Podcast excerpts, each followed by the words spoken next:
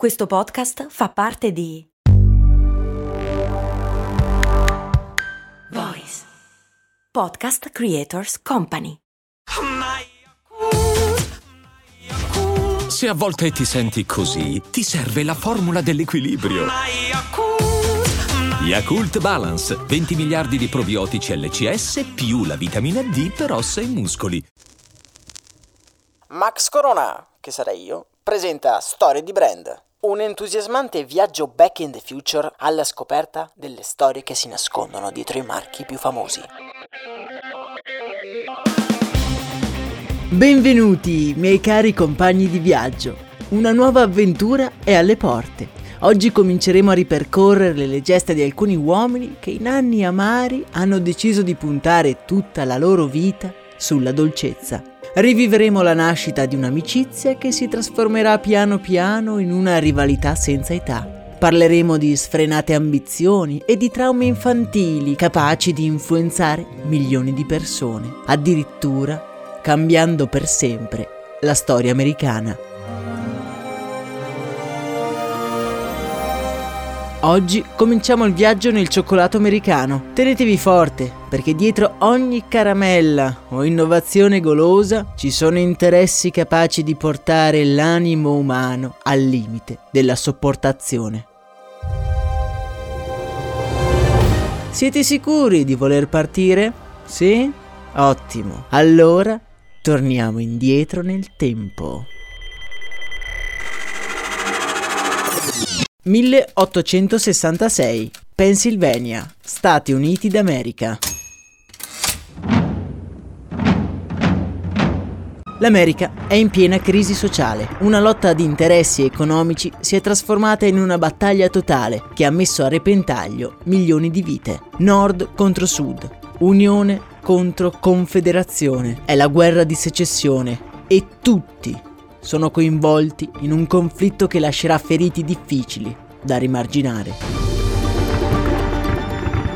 Uno degli stati su cui si consuma maggiormente il conflitto è la Pennsylvania ed è proprio vicino a questi territori, infatti, che si svolge la famosa e terribile campagna di Gettysburg, nella quale nel 1863 le forze dell'Unione sbaragliano quasi definitivamente la compagine confederata del Sud. Ed è proprio qui, in questo specifico periodo storico, che comincia la nostra avventura. In Pennsylvania alla fine della guerra di secessione americana. Se le battaglie, i morti e la distruzione hanno lasciato segni indelebili nella mente e nei corpi dei cittadini, è anche vero che la guerra è stata vinta e un forte sentimento di entusiasmo e di smisurato ottimismo pervade un po' tutti quanti. In Pennsylvania, tra l'altro, ci sono anche una grande quantità di immigrati europei, per lo più provenienti dalla Germania, venuti in America per trovare fortuna. Tra questi c'è anche la famiglia Hershey, che ormai da qualche anno ha una dignitosa fattoria appena fuori città. Niente di speciale, a dire il vero, solo un luogo in cui Harry, il padre di famiglia, la madre Fanny e il piccolo Milton possono guadagnarsi da vivere abbastanza tranquillamente. Ed è proprio qui, su quei freddi campi di patate, che troviamo il primo protagonista della nostra storia. È proprio il piccolo Milton Hershey e lui ancora non lo sa, ma il suo spirito avventuriero lo porterà molto lontano da quella fattoria di famiglia.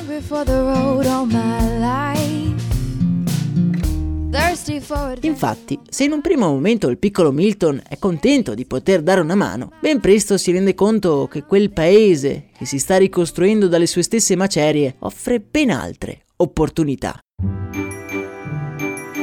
A poco più di 13 anni lascia quindi l'impiego nei campi per diventare l'apprendista in una stamperia locale. Lavorare in un'impresa commerciale è per Milton sconvolgente ed elettrizzante allo stesso tempo. Si rende conto che con le competenze si possono creare dei prodotti che permettono di vivere in modo agiato, senza doversi spaccare la schiena ogni giorno. Purtroppo la sua tranquillità non dura molto. Milton è un po' un uragano, spavaldo e pieno di entusiasmo e una mattina d'autunno si aggira tra i macchinari della stamperia, volteggiando tra le presse e le boccette d'inchiostro. È in piedi su uno sgabello quando perde l'equilibrio e crolla su un macchinario. Con colpo di reni il nostro protagonista ne esce indenne. Ma aspetta, il cappello purtroppo si incastra tra le ruote di metallo, bloccando irrimediabilmente la macchina. A peggiorare le cose, proprio in quel momento entra nel laboratorio il suo capo, che come pietrificato dalla scena sposta lentamente il suo sguardo dalla faccia colpevole di Milton al suo prezioso macchinario irrimediabilmente compromesso. Fuori di qui e non farti più vedere! Dice scaraventando il ragazzo in mezzo alla strada. Rialzandosi, Milton si scuote la polvere dai suoi vestiti. È scosso, aveva perso il lavoro, l'unica cosa che aveva, la sua grande opportunità. Ah, ma non poteva finire così. Non sarebbe tornato nei campi, no signore. Avrebbe trovato da solo un'altra opportunità. E se la fortuna non lo avesse assistito, si sarebbe costruito lui, da solo, la sua strada. Ma da dove cominciare? Proprio in quel momento una folata di vento gli arruffa tutti i capelli. Beh, tanto per cominciare, dice tra sé e sé, mi serve un cappello nuovo.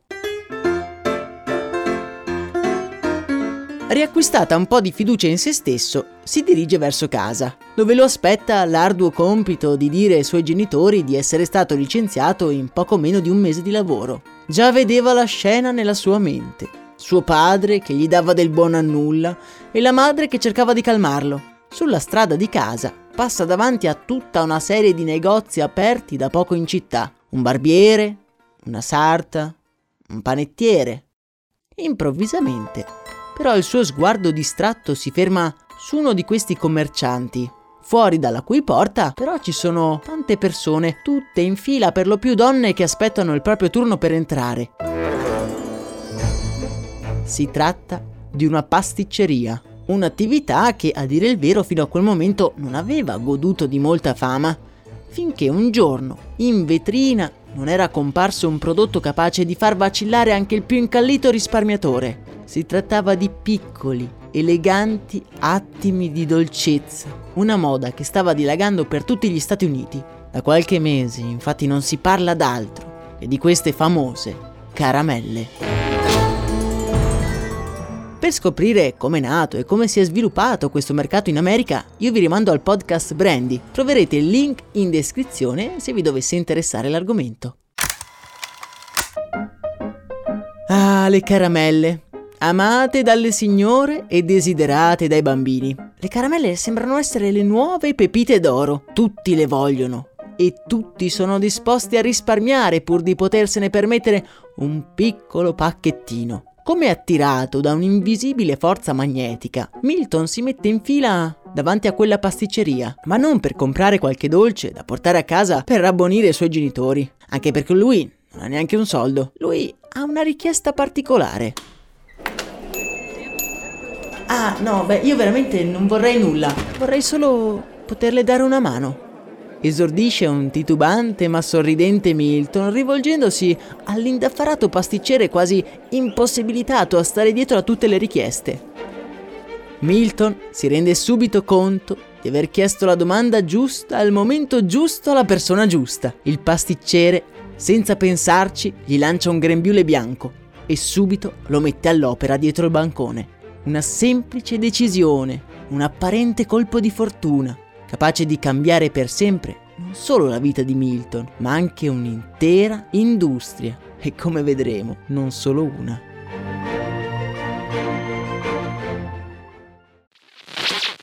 Ciao, sono Max Corona e prima di dedicare tutta la mia vita a raccontare le storie di tre marchi più famosi, volevo avere un fast food, un fast food di zuppe per la precisione. Sì, sì, hai capito bene, un posto proprio come un vero e proprio fast food di hamburger, ma al posto dei panini vellutate e minestre. Avevo trovato anche un nome, So Up. Purtroppo non ho mai dato una vera occasione a questa idea. All'epoca lavoravo, dovevo pagare l'affitto, sapete, lasciare tutto per lanciare una startup mi sembrava un rischio troppo grande. Ed è un vero peccato che all'epoca non ci fosse un progetto come lo Startup Builder di Startup Gigs, che supporta anche questo ascolto. È un percorso pratico, concreto e flessibile che ti dà tutti gli strumenti per poter credere nella tua idea aumentando così la probabilità di successo, e che in 14 edizioni ha già incubato oltre 1000 progetti, supportato oltre 2000 persone e aiutato loro a raccogliere oltre 9 milioni di euro di finanziamento. Non è necessario lasciare il proprio lavoro e fare un salto nel vuoto per dar voce a quell'idea che ti tiene sveglio la notte. Se hai un'idea che vuoi finalmente realizzare, questo è il momento. Le candidature sono aperte. Prenota subito la prima chiamata di approfondimento gratuita. Trovi tutte le informazioni su www.startup appbuilder.it.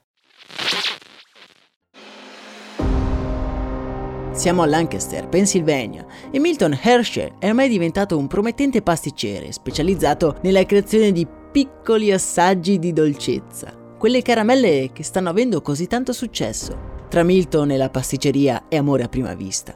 I profumi, i sapori, ma soprattutto i volti delle persone che entrano in negozio per concedersi un momento per se stessi o un regalo per i propri cari. Milton lavorerà per ben quattro anni in quella pasticceria, imparando in modo impeccabile la nobile arte del creare caramelle, arrivando a quel punto dove arrivano tutti i giovani desiderosi di imparare Dopo quattro anni in quel negozio, infatti Milton sente di non avere più niente da imparare ed è così che un caldo giorno d'estate il nostro protagonista ormai ventenne e quel pasticcere che gli aveva dato fiducia anni prima a stento trattengono le lacrime quando si salutano sulla porta del negozio per l'ultima volta. Milton è triste, ma anche elettrizzato. Una nuova avventura lo sta aspettando. Vuole cambiare aria, andare a ovest, carpire i segreti più oscuri della produzione di caramelle. Vuole andare a Denver.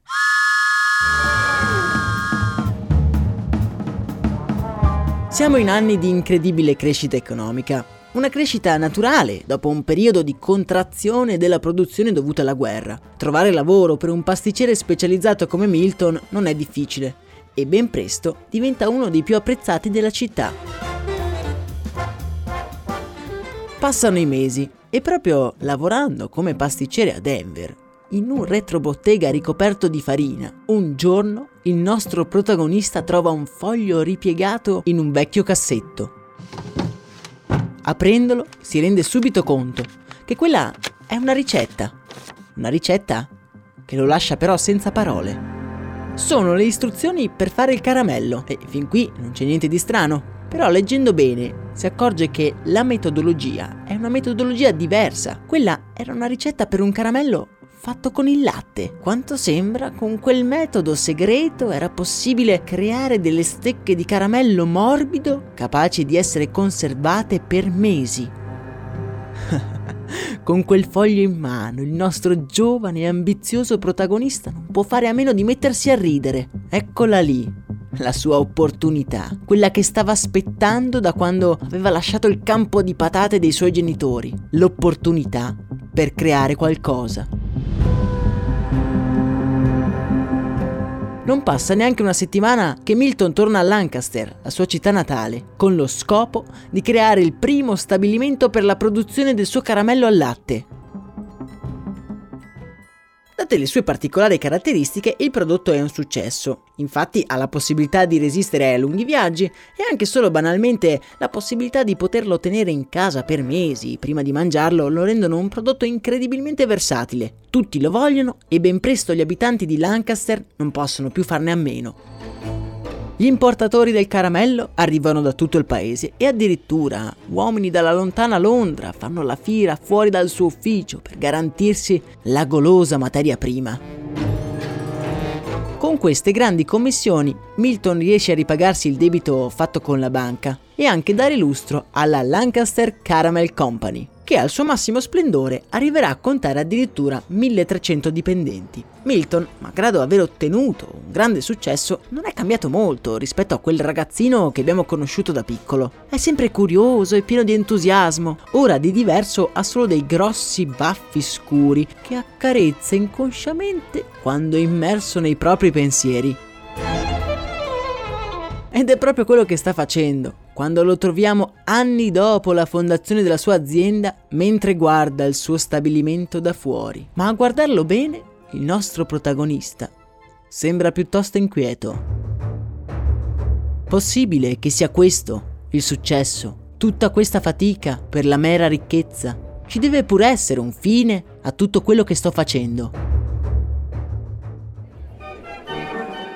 Tormentato da questo pensiero, partecipa ad una fiera sul cacao colombiano a New York, nella quale vengono presentati anche dei prodotti nuovi che magari potranno solleticare la curiosità di quell'eterno sognatore che prende il nome di Milton Hershey. Girovagando fra gli stand, nota che un piccolo gruppetto di persone si è fermato di fronte a un banchetto molto particolare. È quello di un cioccolatiere svizzero, che mostra come sia possibile creare una cioccolata solida e venderla come se fosse una barretta di caramello. Ora apriamo una piccola parentesi. All'epoca la cioccolata era un prodotto comune, ma veniva consumata, almeno negli Stati Uniti, esclusivamente come bevanda. Vederla lì, in formato solido, illumina in pochi secondi il volto di Milton. Mmm, chi mai comprerebbe del caramello quando può comprarsi del cioccolato? Nel viaggio di ritorno verso casa, il suo sguardo si perde fuori dalla portantina della sua carrozza e mentre entra nel vialetto di casa, la mente ha già disegnato un piano molto particolare, uno stratagemma che avrebbe finalmente creato uno scopo alla sua esistenza. Nella sua ambizione sconfinata, il suo piano è piuttosto semplice. Avrebbe venduto la profittevole azienda di caramello per creare un'industria solamente basata su quel nuovo cioccolato e con un prodotto vincente avrebbe potuto dare lavoro a migliaia di persone, alle quali avrebbe riservato un trattamento come si deve. Non li avrebbe trattati come schiavi, ma come una famiglia, a cui dare una casa. Nei suoi occhi vediamo un incontenibile fuoco. Milton non vuole fermarsi ad un'azienda. Avrebbe retto un'intera città tutta per loro, per i suoi dipendenti. Una città di cioccolato. La sua visione è follia per i più, ma quando hai entusiasmo e una discreta quantità di milioni in tasca, nessuno ti verrà mai a dire di non poterli spendere nel modo in cui ti aggrada di più. Arruola quindi i migliori specialisti del cioccolato, con la missione di creare una barretta buona che può essere venduta ad un prezzo contenuto e con il ricavato lui avrebbe creato una città autosostenibile in cui tutti gli operai possono vivere in maniera agiata per il resto dei loro giorni. Perché fai tutto questo? Chiede uno degli amici più cari al nostro Milton. Il primo giorno di lavoro guardando gli operai entrare in fabbrica e prendere il loro posto alle macchine. Ma io non ho più bisogno di soldi. Quello di cui ho più bisogno è di uno scopo. Purtroppo, quello che ha in mente il nostro protagonista è più facile a dirsi che a farsi ci vorranno una quantità innumerevole di tentativi prima che i tecnici della Hershey arrivino a presentare una barretta informe marrone sul tavolo di un emozionato Milton. Con le mani tremanti, il nostro protagonista prende un coltello e ne taglia un piccolo pezzettino per poi metterselo in bocca. Appena quel composto si posiziona sulla sua lingua, comincia a sciogliersi e nei suoi occhi affiorano delle grosse lacrime di commozione, le lacrime di chi sa che il suo piano ambizioso sta prendendo finalmente forma. Quella che ha appena assaggiato diventerà la prima barretta di cioccolata targata dal marchio Hershey, un brand che diventerà uno dei simboli della storia americana.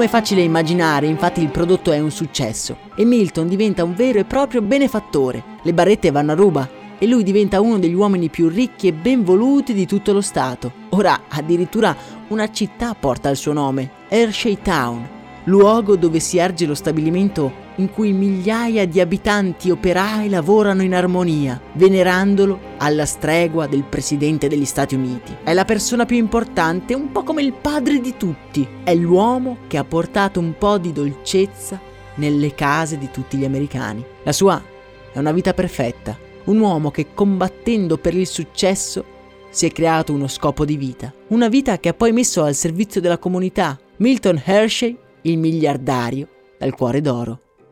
E tutto questo è senz'altro vero. Ma come in ogni storia che si rispetti, anche il migliore degli eroi nasconde un lato oscuro.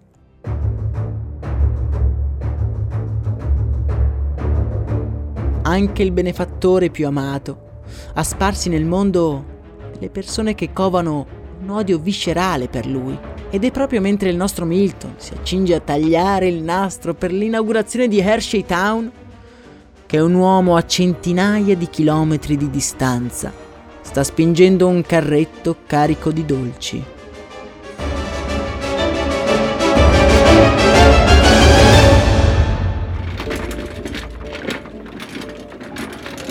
Quest'uomo indossa dei vestiti logori e porta legata al collo una cravatta tutta sporca di cioccolato. Quello che effettivamente ci sembra un venditore disperato ferma la sua lenta ed incerta andatura davanti ad un negozio di alimentari, estrae la sua valigetta ed entrando nel locale mostra i suoi dolciumi al titolare del negozio. Il droghiere quasi però si mette a ridere e senza proferire neanche una parola estrae quello che ci sembra un cartellone pubblicitario che deve ancora affiggere, sul quale riusciamo a distinguere un disegno di una tavoletta di cioccolata e un nome scritto con una calligrafia tutta articolata. Ma cosa c'è scritto? Cioccolato Hershey.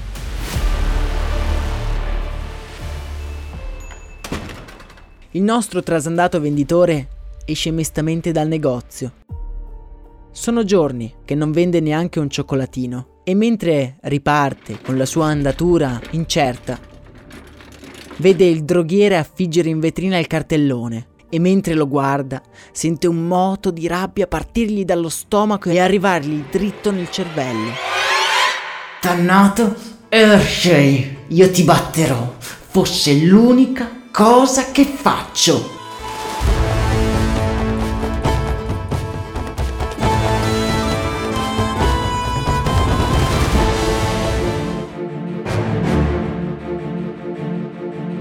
Nella prossima puntata. Il nostro viaggio alla scoperta del cioccolato americano continua. Andremo a scoprire la storia di un bambino costretto a lottare fin dalla più tenera età. Viaggeremo nell'America d'inizio Novecento, dove il trono del cioccolato è in mano a Milton Hershey. Ma a sua insaputa, un malconcio signor nessuno sta tramando un piano per spodestarlo. Per non perdere l'episodio io vi consiglio di seguire il canale podcast sulla vostra app di ascolto preferita e di attivare le notifiche. Io sono Max Corona e questo che avete appena ascoltato è Storie di Brand.